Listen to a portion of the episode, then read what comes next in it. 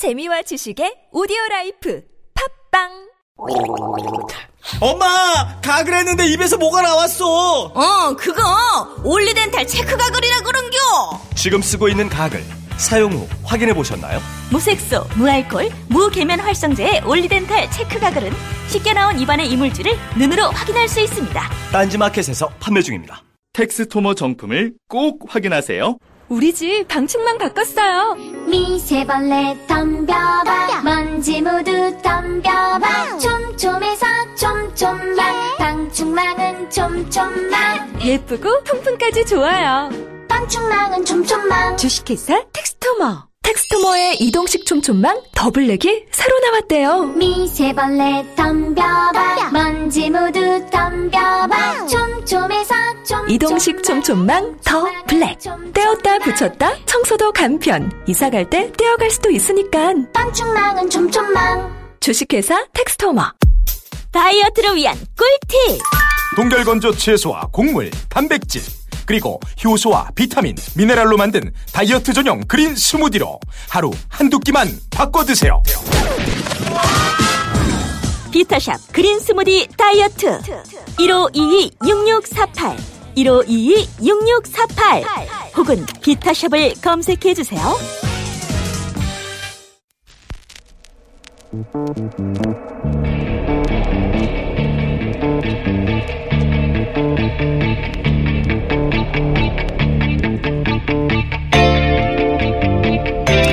안녕하십니까. 김호준의 뉴스공장 명절 특근 진행을 맡고 있는 양절 변호사입니다. 일본 출신의 영국인 이시구로가 올해의 노벨문학상 수상자로 선정됐습니다. 지난해 작가 한강이 멘부커상을 받기도 했지만 노벨상은 여전히 우리와 거리가 먼 모양입니다. 오는 9일 월요일은 한글날입니다. 우리처럼 고유의 말과 글을 가지고 있는 나라, 더구나 오랜 역사까지 지켜온 나라는 많지 않습니다. 게다가 우린 첫걸음 뗄 무렵부터 독서 모임 논술 강의를 시작해서 시, 소설, 수필, 평론까지 넘칠 만큼 배우지 않던가요? 문학은, 언어는 인간의 사상과 감정을 담는 그릇입니다. 훌륭한 그릇을 가지고도 오롯이 담아내지 못하고 있는 이유는 뭘지 한번 생각해 봐야 하지 않을까요? 네, 김호준의 뉴스 공장 명절 특근은 국민과 함께하는 든든한 행복 에너지 한국전력. 생활 속 불합리한 차별 법제처에 신고하세요. 차별법령 신고센터. 올해에도 가족을 위해 국가 건강검진 꼭 받으세요. 국민건강보험공단. 서민의 원스톱 금융 파트너. 1397 서민금융통합지원센터. 고향 가는 길 안전운전이 최고의 보험입니다. 더 K손해보험 에듀카. 도착은 빠르게 가는 길은 편하게. U 플러스 원 내비 귀경길 피곤할 땐 든든한 비락식혜로 재충전 깨끗하고 안전한 에너지로의 전환 한국 지역난방공사와 함께합니다. 명절 특근은 지난 1년 동안 뉴스 공장을 빛내줬던 명작 인터뷰들로 채워지고 있습니다. 그런데 어제 방송 중 청취자 7087님이 이런 문자를 보내주셨네요. 명절 특근 며칠째 듣고 있는데 제가 못 들은 인터뷰들이라 그런지 또 들으니 못 들었는데 또 들으니 하여튼 참 좋습니다. 기왕 하는 김에 최동욱 검찰총장님 인터뷰도 들려주세요. 그래서 발빠르게 사실 제작진이 미리 준비해놨던 코너들이 있는데 다 지우고 처음부터 다시 편집을 해서 청취자들이 뽑은 뉴스공장 베스트 그때 그 인터뷰로 바꿨습니다. 네, 뉴스공장이 이런 곳입니다. 7080, 7087님이 청한 최동욱 전 검찰총장 인터뷰는 검찰총장 측에서 물러난 이후 라디오에서 처음으로 성사된 글자 그대로 뉴스공장 단독 보도였습니다. 황교안 대통령 권한대행이 박영수 특검 활동기간 연장을 거부했던 지난 2월 중순경 진행됐는데요. 어떤 얘기들이 오고 갔는지 한번 다시 들어보시죠. 스튜디오에 직접 모시기 굉장히 어려운 분입니다. 최동욱 전 검찰총장님 나오셨습니다. 안녕하십니까? 아, 예, 오랜만입니다. 최근에 이 박근혜 최순실 게이트를 보면서 어떤 느낌이 드시는지 간단한 소회부터 먼저 한마디 해주십시오. 네, 그 제가 갑자기 검찰총장을 일상 이유로 어, 그만둔 이후에 많은 자성의 시간을 보내왔었습니다. 어, 그런데 그 최근 최순실 어, 국정농단 사태 어, 이전에는 어, 검찰 돌아가는 걸 보면서 어, 뭐 우라가 치밀 때도 있고 많은 걱정이 되기도 했었습니다. 에, 그런데 특검이 가동되고 또 특검이 본격 수사를 나서는 걸 보면서 어, 국민 여러분들께서도 마찬가지시겠지만은 많은 위로도 되고 또 경우에 따라서는 어, 안타까울 때도 있고 그렇습니다. 위로가 되신다는 건 기본적으로 특검이 잘하고 있다는 얘기겠죠? 네, 저는 그렇게 생각을 합니다. 먼저 이제 특검 연장.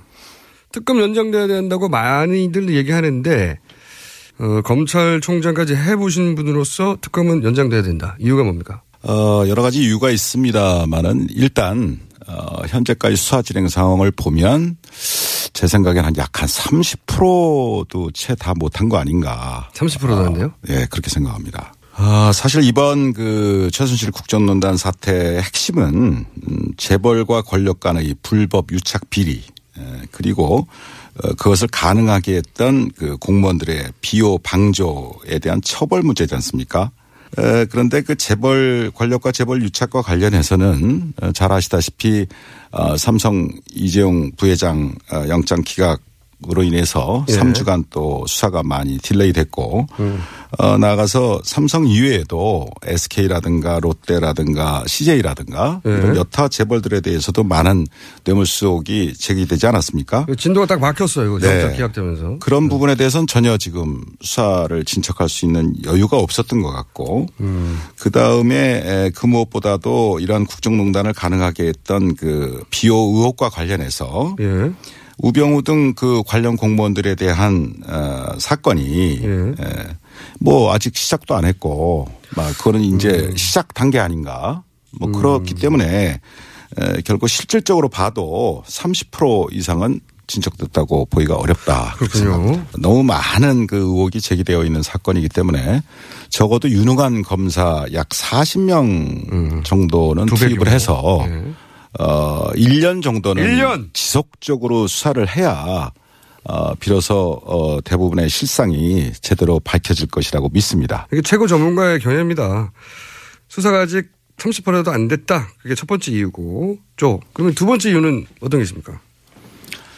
어, 어차피 뭐 특검법이란 건 한시법이고 어, 제한된 법정 기간 내에만 특검이 수사를 할 수 있는 것인데 어, 지금 70일이 다 돼가고 그 다음에 30일을 만약에 연장이 안 돼서 2월 말까지 이 특검 수사 활동이 종료가 된다면 예. 어, 이 특검에 수사하고 있었던 이 모든 사건들은 다시 검찰의 손으로 넘어가게 됩니다. 네네. 아, 그런데 이 사건을 먼저 수사했던 현재의 검찰은 예.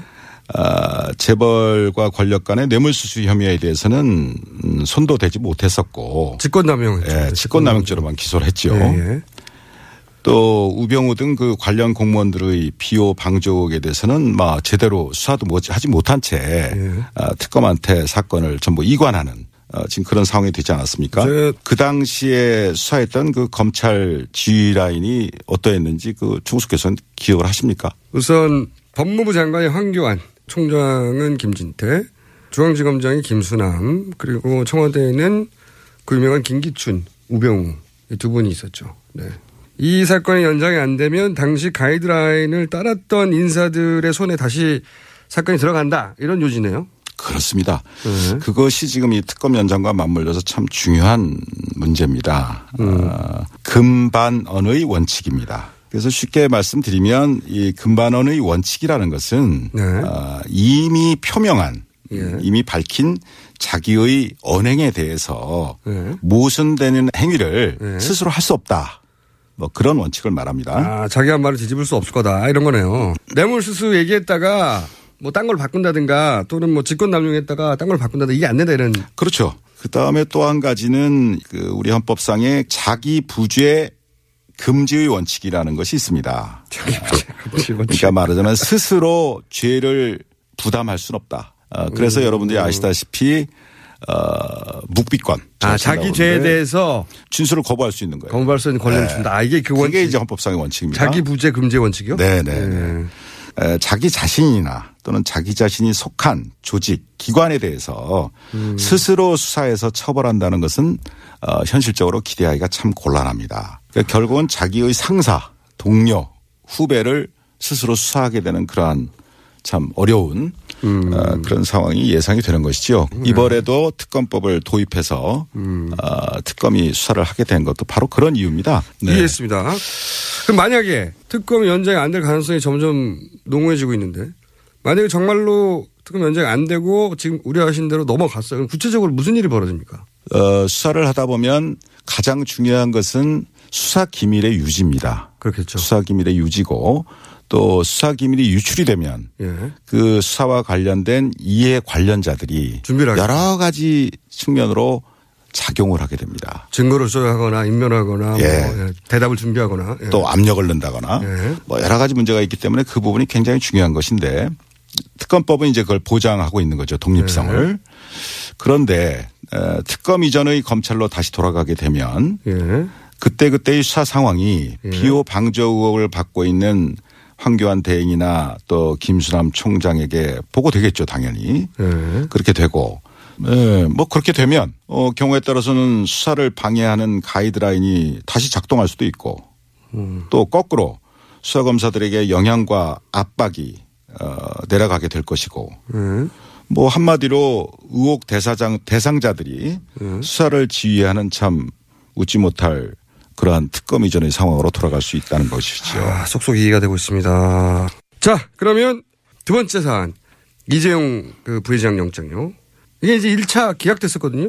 이렇게 기각하는 게 맞습니까? 어떻게 보세요? 권력과 재벌이 유착된 어, 이런 대형 사건들의 경우에는 어, 통상적으로 장기간에 걸친 치밀한 계획 아래 에, 합법의 가면을 쓰고서 공조직 등의 다양한 채널을 동원해서 입체적으로 이루어지게 됩니다. 또 더 나아가서 사후에 에, 문제가 생겼을 경우에도 그 과정에서 벌어진 음, 개별적인 행위들은 전부 합법적이고 공적이고 하는 그런 탈을 쓰게 됩니다. 음. 그러면서 그 개별적인 하나하나의 행위들에 대해서는 합법적이었다, 공적이었다라고 그런 식으로 그 시스템을 만들어 놓는다 이겁니다. 미리 그렇기 때문에 그런 사건을 일상적으로 우리 주변에서 일어나는 소소한 어떤 그런 단순 뇌물 사건의 관점에서 음. 바라다 보게 되면 어, 그 실체에 부합되는 제대로 된 법적 평가나 어, 처벌이 결코 가능하지 않습니다. 음. 불가능합니다. 그러니까 이런 재벌 사건 같은 경우에는 개별 개별 행위는 이미 공무원들이 동원되거나 뭐 하면서 합법적인 틀을 쓰고 있기 때문에 개별 개별 따지면 소용이 없고 전체적으로 볼 때 뭐 지난 2, 3년간 진행된 전체적인 과정을 볼 때 포괄적으로 이것은 뇌물수수로 봐야 하고 그래야 밝혀지는 거기 때문에 대법원도 이미 그렇게 정리해 둔 건, 둔 거라는 거죠. 마침 또 에버랜드 수사를 하신 적이 있잖아요. 에버랜드 사건과 지금 이번 삼성 사건과는 같은 거 아닙니까? 본질적인 차이가 있습니다. 두 사건에는. 아, 그래요? 네. 어떻게 있습니까? 물론 어, 삼성그룹의 지배권을 승계시키거나 강화한다는 측면 네. 또 그로 인해서 경제적인 이득을 봤다는 면뭐 그런 것은 공통점이 있습니다. 그렇죠. 그래서 같아 보이는데. 네. 그러나 에버랜드 사건의 경우는 우선 삼성 계열사, 그러니까 삼성그룹 내부죠. 네. 삼성 계열사와 그 투자자들만 손해를 본 사건입니다. 아, 아, 그렇죠. 일반 국민이 아니고. 그렇죠. 그렇죠. 삼성 계열사와 그 투자자들, 예. 즉 에버랜드의 주주들입니다. 이 사람들이. 예. 그러니까 개- 삼성 계열사가. 예. 그럼 삼성 계열사가 손해를 보면서 본 사건인데 삼성 계열사가 손해를 보니까 삼성 계열사에 투자한 투자자들도 손해를 보게 된다는 거죠. 그렇죠. 그런 의미에서 삼성 계열사와 그 투자자들만 손해를 봤죠. 범위가 그 정도인데 손해 네. 범위가. 근데 이번 사건의 경우를 보면 2,100만 명 말이 그렇지 천문학적인 인원 아닙니까? 국민의 네. 반인데 2,100만 명이 넘는 국민연금 가입자 전체가 잠재적인 손해자가 됐단 말입니다. 어. 손해를 봤단 말입니다. 맞죠, 맞죠. 예. 그 다음에 그 수법을 보더라도 단순히 그 삼성그룹 내부의 문제로 해치운 게 아니라 뇌물 공여까지 해가면서 국가기관을 총동원 했다 이겁니다. 아. 그게 본질적인 차이가 있어요. 예리한 분석입니다, 이거. 그러니까 손해의 범위 또 수법 면에서 두 사건은 굉장한 차이가 있다. 즉 한마디로 에, 손해의 범위는 굉장히 에, 국민 대다수로 광범위해졌고 또 수법 또한 매우 대담해졌다 이겁니다. 그래서 제가 이전에 에버랜드 사건을 수사했던 경험과 요번에 언론 보도를 통해서 쭉 느껴지는 것은 에, 재벌들을 처벌해야 할 때 제대로 처벌하지 않으면 시간이 갈수록 그 폐는 그 손해는 더욱 커지고 그 수법 또한 아주 악질적으로 진화한다 이러는 겁니다. 아, 방법이 굉장히 진화한다 이거예요. 법체 법보다도 더 앞서갑니다. 그렇죠. 더 대담해지고 더 악질적으로 변했어요. 그런데 이번에도 틀림없이 얘기 나올 텐데 이 재벌 총수 구속하면은 국가 경제 악영향이 있다 이러면서 이제 구속하지 말라고 그러잖아요. 이 부분은 직접 재벌 총수를 구속시켜 본 경험이 있는 분으로서 어떻게 생각하십니까? 정몽구, 최태원, 김순년 등 그 재벌 총수가 구속된 이후에 구속된 이후에 뭐 현대자동차든 SK든 하나그룹이든 기업 가치가 하락하거나 대외 신인도가 추락해서 국가 경제가 더 어려워졌었습니까? 그렇다고 아니죠. 생각하세요? 아 이거는 실제 사례를 들어서 반박하면 되는군요. 그러면 삼성 부회장이 이재용 부회장이 구속됐다. 그러면은 어떤 영향이 있을까요 국경제? 결과적으로는 오히려 해당 기업의 투명성이나 네. 아, 신뢰도를 높이는데 아, 기여했다고 보는 쪽이 일반적인 시각이라고 생각합니다. 네. 좀더 구체적으로 말씀해 주세요. 그 이재용 부회장 혼자만의 생각으로 지금 이번 일이 벌어졌겠습니까? 그럴 리가 없죠. 예, 예. 그럴 리가 없죠. 예. 무수한 법률가들, 많은 전문가들이 예. 오랜 연구와 기획 또 경우에 따라서는 조직적인 로비들이 예. 있었기 때문에 가능한 거 아니겠습니까? 당연히 그렇겠죠. 예. 예. 어, 그런데 예를 들면 이재용 부회장이 원칙대로 구속이 된다면 예. 어, 삼성 내부에서도 예. 다시는 이런 식의 발상이나 시도는 엄두도 못 내는 상황이 될 거다 이런 얘기입니다. 음. 그래서 이재용 부회장의 구속은 예. 아, 우리나라 재벌들 나머지 재벌들 저체에게도 큰 시그널을 보낸다 이겁니다. 정경 유착은 삼성 부회장 한 사람 구속으로 해결될 수도 있겠네요 이게. 제가 볼 땐 그럴 수도 있습니다. 아무리 경제 권력이 강하다 하더라도 합법 경영을 하지 않으면 예외 없이 총수가 구속될 수 있다. 그렇죠. 라는 그것만- 시그널을 보낸다는 얘기입니다. 그것만 되면 돼요. 아, 이 얘기 해야 되겠네요. 황교안 대행 이런 말 했어요. 윤석열 검사가 자천된 것은 댓글 수사건 상관이 없고 종합적으로 볼 때 자질의 문제가 있어 자천된 거다. 이런 식으로 말했단 말이죠. 여기에 대해서는 당시 어, 댓글 수사를 총 지휘하셨던 저- 검찰총장이고 어, 그리고 그로 인해서 자천됐다고 알려진 윤 검사에 대해서 이 황교안 대행의 논평에 대해서 한마디 하셔야 될 것 같은데요. 제가 그 국회 대정부 질의 과정에서 예. 황 대행께서 그렇게 답변하시는 기사를 했다 하셨다는 보도를 보고 보고 보고 누가 누구를 평가하나. 이 윤석열 검사는 지금 뭐 특검팀에서 아, 어, 열심히 뭐 쥐야창창 수사를 하고 있는 것 같은데 아주 치밀하고 해박한 법률 전문가입니다. 그 다음에 어떤 법과 원칙에 어긋나는 것, 어, 거기에 대해서는 단호히 거부합니다. 저한테도 많이 거부했어요. 한마디로 제가 말씀드린다면, 어, 문무를 겸비한 훌륭한 검사다. 문무를 건다. 네. 문무를 겸비한 훌륭한 검투사다. 뭐 그런 표현을 하고 싶습니다. 자, 마지막으로 어렵게 스튜디오 직접 나오셨는데 혹시 하고 싶은 이야기 예, 있으면 제가 뭐, 어, 대한민국 검찰은 2천 명이 넘는 검사를 포함해서 어, 만 명이 넘는 어, 방대한 수사 인력을 가진 어, 강력한 수사기관입니다. 수사 역량 면에서 100분의 1도 안 되는 음, 20명의 특검 검사들이 불과 몇 달이란 짧은 단기간에 이전 검찰의 수사보다는 비교할 수 없을 정도의 어, 성과를 내지, 내고 있지 않습니까? 이번 특검을 보면서 권력의 개가 되어서 권력의 입맛에 맞게 수사하는 것과 국민의 검찰로 법과 원칙대로 수사하는 것의 이 극명한 차이를 어, 그리고 검찰이 이 지경이 되도록 만든 정치 검사들의 말로를 우리 정의로운 젊은 검사들이 마음에 새기고 잊지 말기를 바랍니다. 자기 손에 쥐어진 칼로 자신의 팔다리를 베어서라도 국민의 검찰로 다시 태어나기를 바랄 뿐입니다. 아, 마음에 와닿는 마지막 말씀이었습니다. 지금까지 어렵게 모신 최동욱 전 검찰총장이었습니다. 감사합니다. 감사합니다.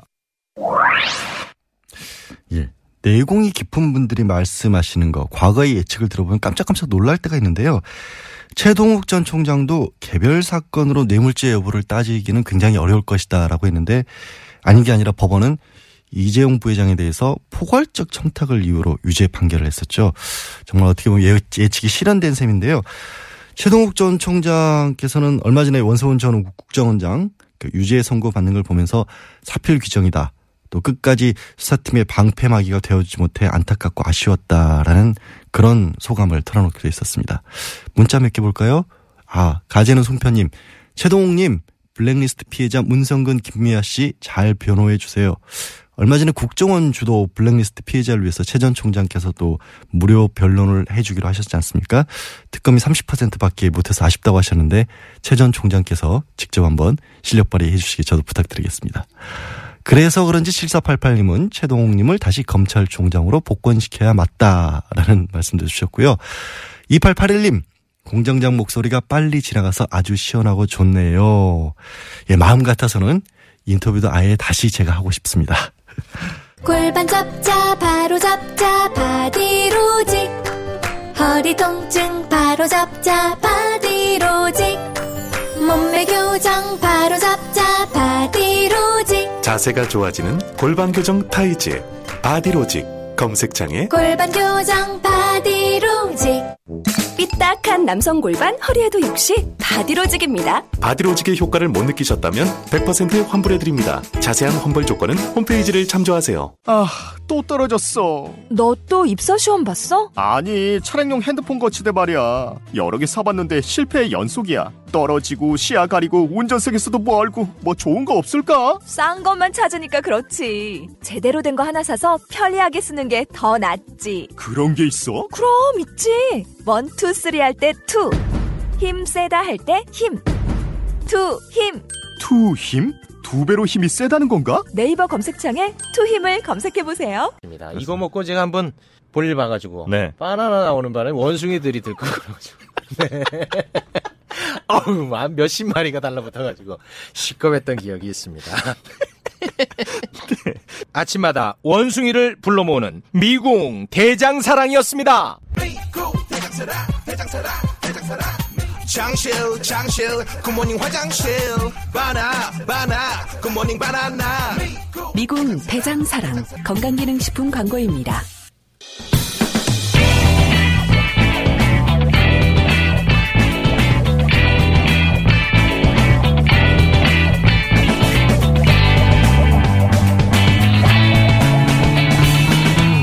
김어준의 뉴스 공장. 네, 명절 특근 2부 진행하겠습니다. 문자들이 조금씩 들어오고 있긴 한데요. 아직도 뉴스 공장에 문자 보내는 방법을 물어보시는 분들이 많으세요. 아니, 얼마 전에는 심지어 유럽에서 문자 보내는 법을 모르겠다면서 엽서를 보낸 분도 계셨다는데, 아니, 공장장은 아직까지도 이걸 알려주지 않고 있다는 게 말이 됩니까? 제가 한 두 번 대리 진행하면서 몇 번 알려드렸는데, 오늘 또 다시 알려드리겠습니다. TBS 주파수가 95.1MHz지 않습니까? 그것만 기억하시면 됩니다. 0951, 95.1이니까 0951. 짧은 글 50원, 긴 글 100원의 정보 이용료 붙고요. 아, 50원, 100원 비싸다. 돈 쓰기 아깝다. 이런 분들은 카카오톡 플러스 친구에서 TBS 라디오와 친구 맺기 하시면 무료로 참여하실 수 있습니다. 추석 연휴를 맞아서 뉴스 공장도 푸짐한 선물 준비하고 있습니다. 여자의 꿈 알카메디에서 수소 알칼리 환원수기 20년 전통식품 명가 주식회사 사홍원에서 온라인 상품권 매트의 명가 파크론에서 IoT 스마트홈 온수매트 두고두고 보고 싶은 책 길벗 어린이에서 그림 도서 세트 이태리 명품 구두 바이늘에서 구두 증정권 드립니다. 네. 뉴스공장 명작 인터뷰 두 번째 인터뷰는 청취자 7139님이 청해 주신 건데요. 어, 우리 상조 하고 싶은 거 다 해. 어, 어색하다. 김상조 형님 인터뷰 다시 듣고 싶습니다라고 요청하셨는데 재벌 저격수에서 의뢰 눈물을 닦아주는 갑질 저격수로 거듭난 분. 불과 얼마 전 지난 8월 진행했던 김상조 공정거래위원장 인터뷰였는데요. 뉴스공장 작가들이 공정위 인터뷰 담당자를 두 달 동안 들볶아서 성사시켰다고 합니다. 예, 털복숭이 공장장에 가려서 보이지 않지만 제작진의 수고가 정말 많은 뉴스공장입니다. 아, 인터뷰 다시 들어보죠.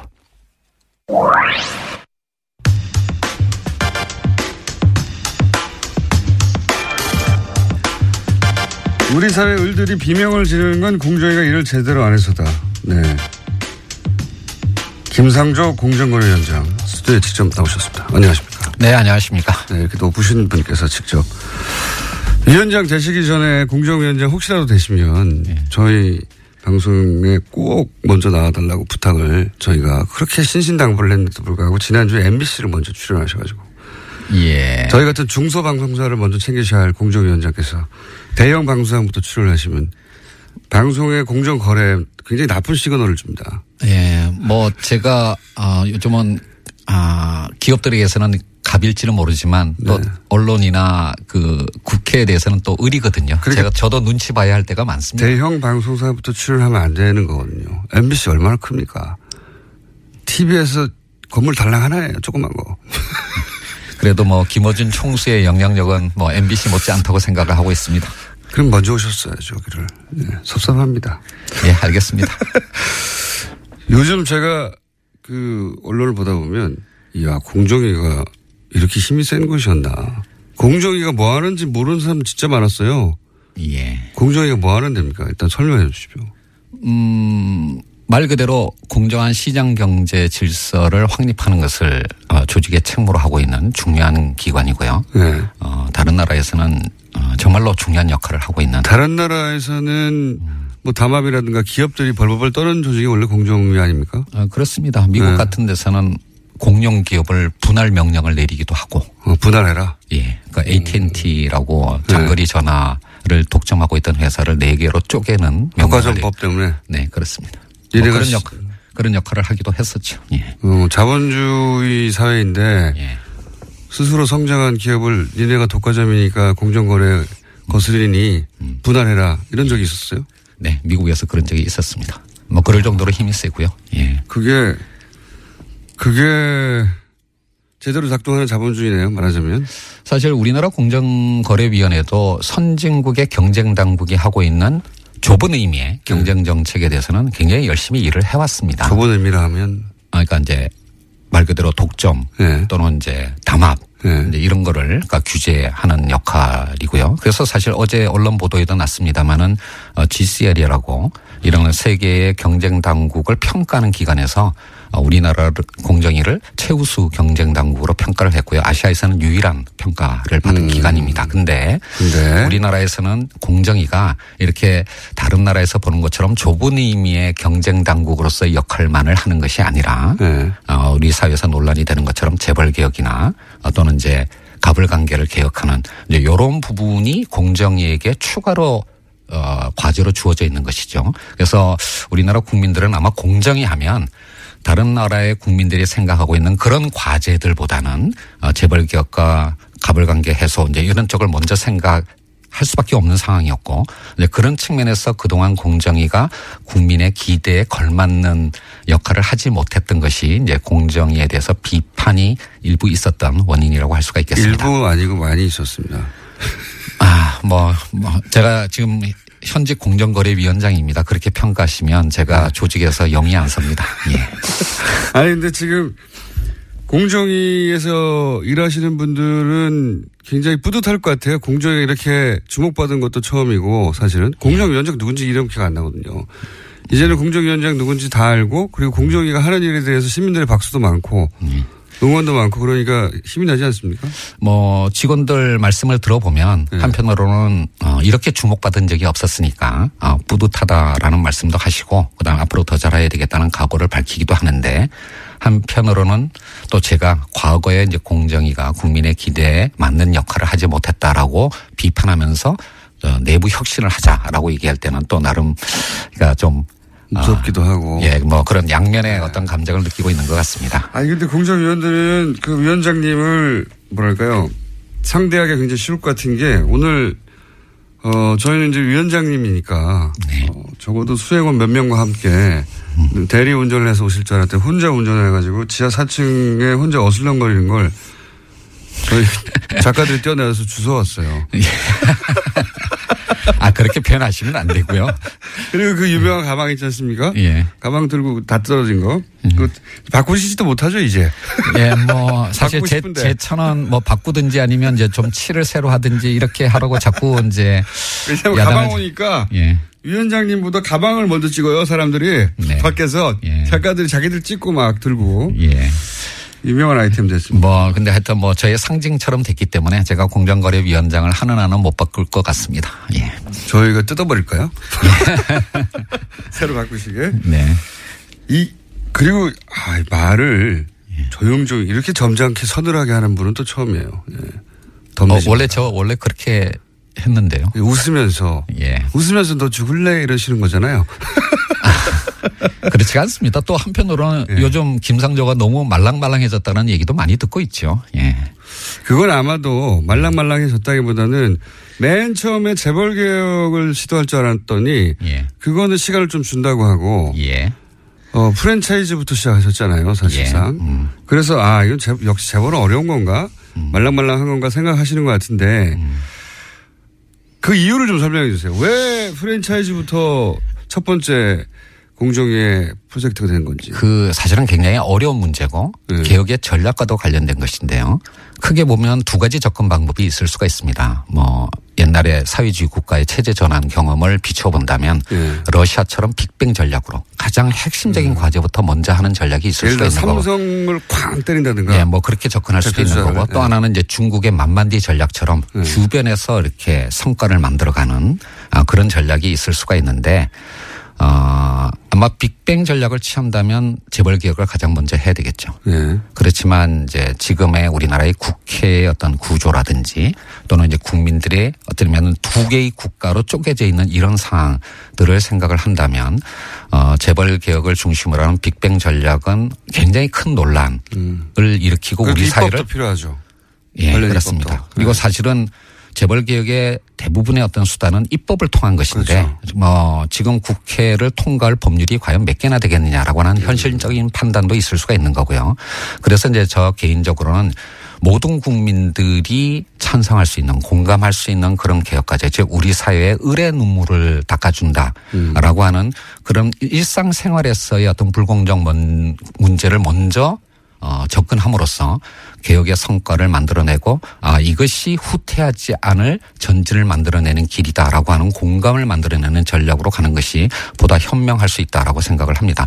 그런 의미에서 본다면 제가 좀 더 신중한 전략을 택한 것이지 개혁의 의지가 후퇴한 것은 아니라고 말씀드릴 수가 있겠습니다. 개혁을 계획의 의지를 의심하면서 도전하지 말라고. 네. 예. 뭐 그거는 조금. 아, 좀 과한 표현이긴 했었는데요. 네. 좀좀 더 정확하게 말씀드리면 새 정부 또는 공정거래위원회의 개혁의 의지를 의심하지 말고 그 의지에 도전하지 말라라는 의미였는데 네. 도전하면 말이 잘못 나가서 공권력에 도전하지 말라라고 표현하게 됐습니다. 도전하면 어떻게 됩니까?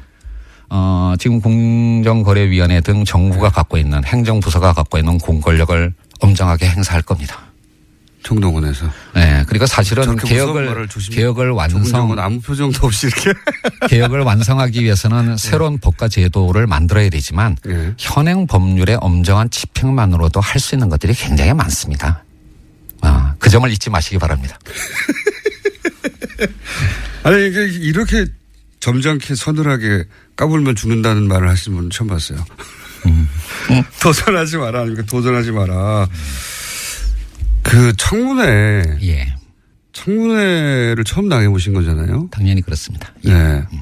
부적격 후보였어요. 기억하시는지 모르겠는데. 네네. 예. 청문 보고서 채택을 거부했습니다. 이 사람 절대 안 된다고. 네. 절대 안 되는 분으로 지목당하신 거죠, 그때. 예. 뭐 몇몇 장관 후보자들이 비슷한 상황에 있었고요. 아마 제가 사실은 어, 제가 그 사실은 좀 섭섭함을 느끼는 부분이 있다면 네. 뭐 국회보다는 오히려 대통령한테 섭섭함을 느끼고 왜요? 있어요. 왜요? 제가 아주 좋은 기사 나옵니다, 이거. 예. 경제부총리보다도 먼저 지명이 됐습니다. 그게 왜 섭섭하십니까? 아, 먼저 매를 맞았다, 대표주자로. 아, 그렇죠. 이제 그러니까 이제 제가 아, 국무총리 다음에 지명된 아, 장관 아, 후보자였습니다. 이런 거죠. 김상조 정도면 청문회 가서 맞을 게 없다. 대표 주자로 가서 음. 어 대표로 매를 매를 맞대. 예.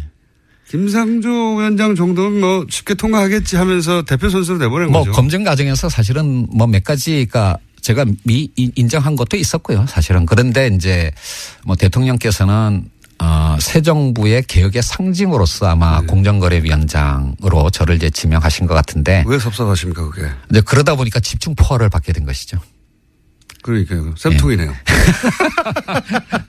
아, 정말로 저도 사실은 지명을 받고 난 다음에 갑자기 네. 이제 연락을 받았는데요. 어, 이거 경제부총리보다도 먼저 지명돼도 되나 이제 이런 어떤 우려를 했고요. 그리고 음. 그 우려가 현실이 됐던 겁니다. 그런 의미였겠죠. 이게 말씀하셨듯이 어, 공정하지 않다는 우리 사회가 그 예측 가능한 재벌 개혁이라는 표현을 쓰셨어요. 예. 그러니까 빅뱅처럼 누가, 누가 뭘 어떻게 하는지 모르게 갑자기 예. 뒤통수 때려대시 빵 하지 않고 예측 가능한 재벌 개혁이라고 말씀하셨는데 이게 어떤 의미입니까? 사람들은 이제 물론 프랜차이즈 문제도 당연히 관심이 있습니다. 왜냐하면 프랜차이즈 사장 정도 되면 의리 아니라 병 정도 되거든요, 사실은. 예, 예, 맞습니다. 예. 그 위에 대, 대기업이 있고 그다음에 프랜차이즈가 있고 그다음에 자기들은 병 정도 된다라고 생각하잖아요. 그래서 을병 관계 정도를 지금 정리하시고 있는 거잖아요. 말하자면. 그 그렇죠. 이제 갑에 해당하는 재벌 개혁에 대해서 제가 어 일반 국민들이 저에 대해서 갖고 있는 상식과는 다른 어떤 말을 하고 행보를 보이고 있는 이유가 있습니다. 그래서 사실은 말랑말랑하다고 지금 예. 그렇죠. 예. 사실은 한 10년 전부터 그러니까 2008년 crisis가 터질 때부터 사실은 글로도 이제 여러 차례 표현을 했는 crisis요? 거예요. 위기요? 위기. 네. 네. 네, 죄송합니다. 2008년 글로벌 금융 위기 예. 이후부터 어 제가 글로도 많이 썼던 건데요. 흔히 우리나라의 재벌하면 30개 그룹을 얘기를 합니다. 예. 하지만 그 재벌 내에서도 양극화가 진행이 되었고요. 사실 재벌 내에서도 양극화가 있어요? 예, 30대 재벌 자산의 절반을 4대 그룹이 차지합니다. 아. 상위에. 그러니까 30개 그룹이 아니라 사실은 4개 그룹이라고 표현하는 게 맞습니다. 어허. 그리고 그 최상위 4개 그룹을 빼고 나머지 중견 하위 그룹의 경우에는 개혁보다는 구조조정이 우선 과제입니다. 음. 그러니까 과거에 한국 경제가 성장해왔던 그 모델이 그 방식이 이제 유효성을 가지지 않으면서 상당수의 그룹들이 잠재 내지는 현실적인 부실 상황을 보이고 있고요. 이런 상황 4대 그룹 이후, 어, 4대 그룹에 안 들어가는 우리가 흔히 재벌이라고 부르는 것들은 상황이 그렇게 좋지는 않, 않나 보네요. 예, 굉장히 좋지 않습니다. 뭐, 어허. 그 4대 그룹 이하만 따진다면 세 개 중에 하나는 시리어스한, 아, 진지한 구조조정. 예, 죄송합니다. 그.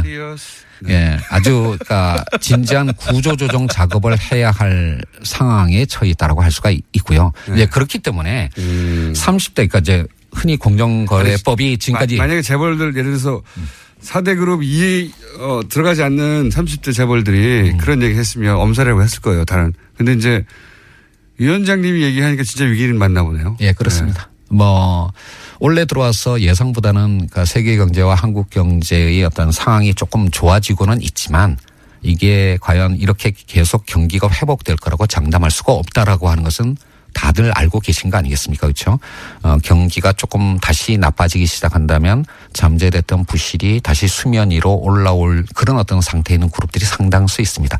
이제 이런 상황이기 때문에 그동안 공정거래위원회 또는 공정거래법이 접근했던 것처럼 뭐 5조 이상이면 60개 그룹, 10조 이상이면 30개 그룹을 그냥 전부를 하나의 그러니까 개혁 대상으로 정해놓고 동일한 수단을 적용하는 그런 방식으로 가게 되면 실패할 가능성이 높다라고 하는 겁니다. 왜냐하면 이렇게 많은 숫자의 그룹을 대상으로 하는 규제를 하다 보면 규제의 기준을 한 중간쯤에 설정할 수밖에 없는데 그러면 정작 제대로 규제를 해야 될 상위 그룹한테는 효과가 없는 거고 하위 그룹한테는 과잉 규제가 되는 이제 그런 어. 어떤 악순환 속에서 규제의 일관성을 유지하지 못하고 계속 또 이제 후퇴하게 되는 악순환을 보였던 게 그게 과거 정부의 재벌 개혁의 실패의 원인이라고 생각을 한 겁니다. 아, 그렇기 때문에 재벌 개혁은 상위 그룹에 좀 집중해서 엄정하게 법 집행을 하도록 하고 대신 좀 더 넓은 범위의 기업 지배 구조는 뭐 상법이나 또는 이제 기관 투자자들의 주주권 행사 등의 그런 어떤 방법을 통해서 좀 더 광범위하게 그렇게 접근을 하자라고 하는 게 제 아이디어였습니다. 음, 그렇군요. 그러니까 재벌이라고 다 묶어서 재벌이라고 하면 안 된다, 이제는. 거기도 양극화가 벌어졌다. 예, 그렇습니다. 단순한 대중소기업 간의 양극화뿐만 아니라 재벌 그룹들도 이제는 같은 재벌이 아니라고 보시면 됩니다. 그래요?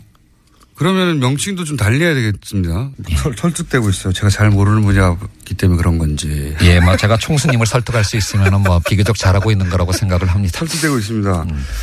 그리고 하림그룹. 닭고기 생산 1위 업체죠. 예. 하림그룹을 어, 사실상 첫 뭐랄까요. 대상으로 해서 조사에 들어가셨잖아요. 왜 여기가 중요합니까? 어, 사실은 이것도 많은 분들이 오해하시는 건데요. 네. 어, 사실 공정거래위원회가 올해 초에 업무 계획으로 예. 45개 민간 재벌측가 총수가 있는 어, 저 같은, 예. 예, 45개 그룹을 대상으로 서면 실태 조사를 이미 했습니다. 그러니까 새 정부가 출범하기도 전에 아, 이미. 예, 그래서 이제 제가 취임할 즈음에 그 서면 실태 조사가 대충 마무리된 아, 결과가 아. 상황이었고요. 그래서 저는 운이 좋았던 거죠. 그 결과를 받아서 일감 몰아주기의 혐의가 어, 좀 강하게 나타나는 지금 뭐냐면 서면 조사만으로는 현실을 알기는 어려우니까 이제 현장 조사를 나가야 되지 않겠습니까? 네. 이제 그런 현장 조사를 나갈 수 있는 서면 조사 결과가 제가 딱 취임하면서 제 손에 쥐어진 겁니다. 아, 그래서 이제 대상이 되는 그룹들이 이제 뭐 여러 개가 있었는데요. 뭐 그 중에서 지금 몇 개의 그룹을 조사 할 예정이다 또는 조사하고 있다 이런 말씀은 절대 드릴 수가 없습니다. 예, 이런 개별 기업에 대한 조사는 언제까지나 확인도 부인하지 않는 그런 입장을 갖고 있는데요. 뭐 하림의 경우에는 이미 언론 보도가 된 상황이고 뭐 일감 몰아주기 부분과 함께 일감 몰아주기가 왜 나쁜지 좀 설명해 주십시오. 이거는 이제 재벌의 어떤 부와 경영권의 승계와 관련된 문제인데요. 뭐 다들 아시는 것처럼 옛날에는 그냥 공익재단을 이용하기도 하고 물타기 증자를 하는 게 1세대 방식이었습니다. 그러다가 이제 요즘 논란이 되는 이재용 부회장 등등의 뭐 전환 사채라든지 와 같은 이제 주식과 연계되는 회사채를 이용하는 그런 방식이 2단계였고 일감 몰아주기가 이제 부의 편법 승계의 3단계쯤 해당하는 어떤 그래요? 방식이라고 할 수가 있는데요. 왜 그렇습니까?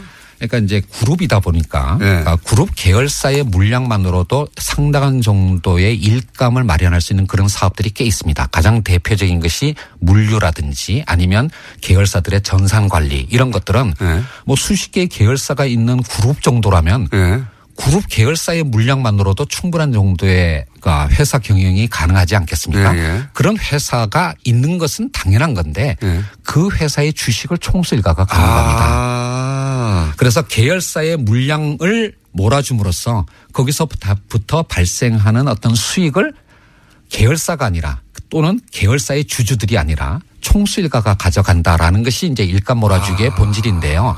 이것이 가지는 의미는 두 가지입니다. 첫 번째는 부와 경영권의 편법 승계의 씨앗이 된다라고 하는 것도 문제이지만 그 돈으로 또 예. 자기 주식을 늘릴 수 있으니까요. 그리고 이제 지배력을. 대를 이어서 승계를 하는 네. 문제가 있는 거예요. 근데 두 번째 보다 심각한 문제가 있습니다. 바로 이런 일감 몰아주기가 주로 이루어지는 영역이 어, 작은 어떤 중소기업들이나 영세 자영업자들이 밀집되어 있는 영역이에요. 그게 어떤 의미죠? 그러니까 골목 상권 문제, 네. 그러니까 대형 마트 아, 또는 물류 또는 그러니까 건물 관리 또는 음. 이제 그 전산 관리 이제 이런 쪽이 사실은 중소기업들이나 자영업자들이 해야 할 영역인데 여기에 이제 총수일가가 주식을 갖고 있는 회사가 뚝 들어가 버리면 거기가 완전히 생태계가 황폐해지는 겁니다. 예를 들면 한때 뭐 90년대까지만 하더라도 우리나라 대학의 전산학과가 공대에서는 가장 인기 학과였습니다. 예, 지금은 예. 가장 인기가 없는 학과가 됐습니다. 왜냐하면 전산학과를 졸업해봐야 재벌 계열사의 하청업체밖에 의 직원밖에 비정규직 직원밖에 안 된다는 걸 이미 알게 된 것이죠. 이런 식으로 했기 때문에 인터넷 강국인 한국이 제대로 된 전산관리 회사가 하나도 존재하지 않게 된 것입니다. 다 구멍가게 역할밖에 안 되니까요. 아, 이렇게 서- 쉽게 설명하시지. 예, 사실 공정거래위원회가 지금까지 많이 낯설었죠.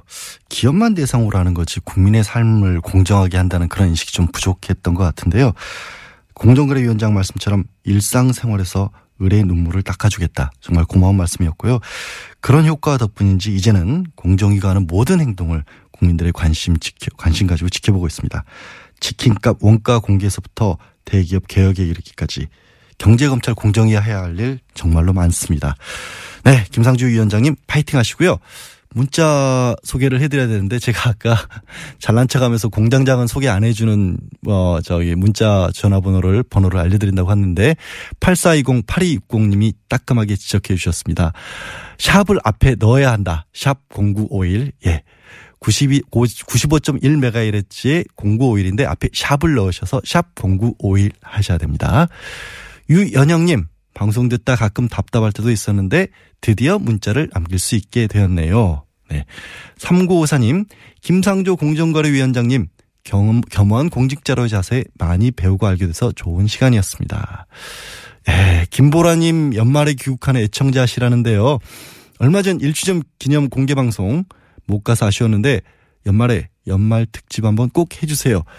어차피 김어준 공장장이 하는 거니까 부담 가지 마시고 일단 나몰라라 한다고 질러주면 뭐 김어준 공장장 별 수 있겠습니까? 네. 연말에 공개 방송 하겠습니다. 네, 저는 모릅니다. 양지열 삼행시를 4426님이 보내주셨어요. 양심에 어긋나는 일 하지 않고 의를 세우는 변호사 겸 진행자. 어, 이거 닭살 돋으려고 하는데 끝까지 읽겠습니다. 지, 지혜롭고 편안한 진행자, 열, 열혈 팬들을 위해 한가위도 쉬지 않고 나와 세상에 들려주는 멋진 진행자라기보다는 청취자분들이 계시기 때문에 저는 그냥 나와서 진행할 뿐입니다. 어우, 괜히 골랐다. 너무 감사드리고요. 네, 오늘도 자, 협찬 멘트 또 드려야 될 시간이 됐습니다. 김호진의 뉴스 공장 명철 특근은 국민과 함께하는 든든한 행복 에너지 한국전력. 생활 속 불합리한 차별 법제처에 신고하세요. 차별법령 신고센터. 올해에도 가족을 위해 국가 건강검진 꼭 받으세요. 국민건강보험공단. 서민의 원스톱 금융파트너 1397 서민금융통합지원센터. 고향 가는 길 안전운전이 최고의 보험입니다. 더케이 손해보험 에듀카. 도착은 빠르게 가는 길은 편하게 U 플러스 원 내비. 귀경길 피곤할 땐 든든한 비락식혜로 재충전. 깨끗하고 안전한 에너지로의 전환. 한국 지역난방공사가 함께합니다. 잠시 전하는 말씀 들으시고요. 저는 3부에 돌아오겠습니다.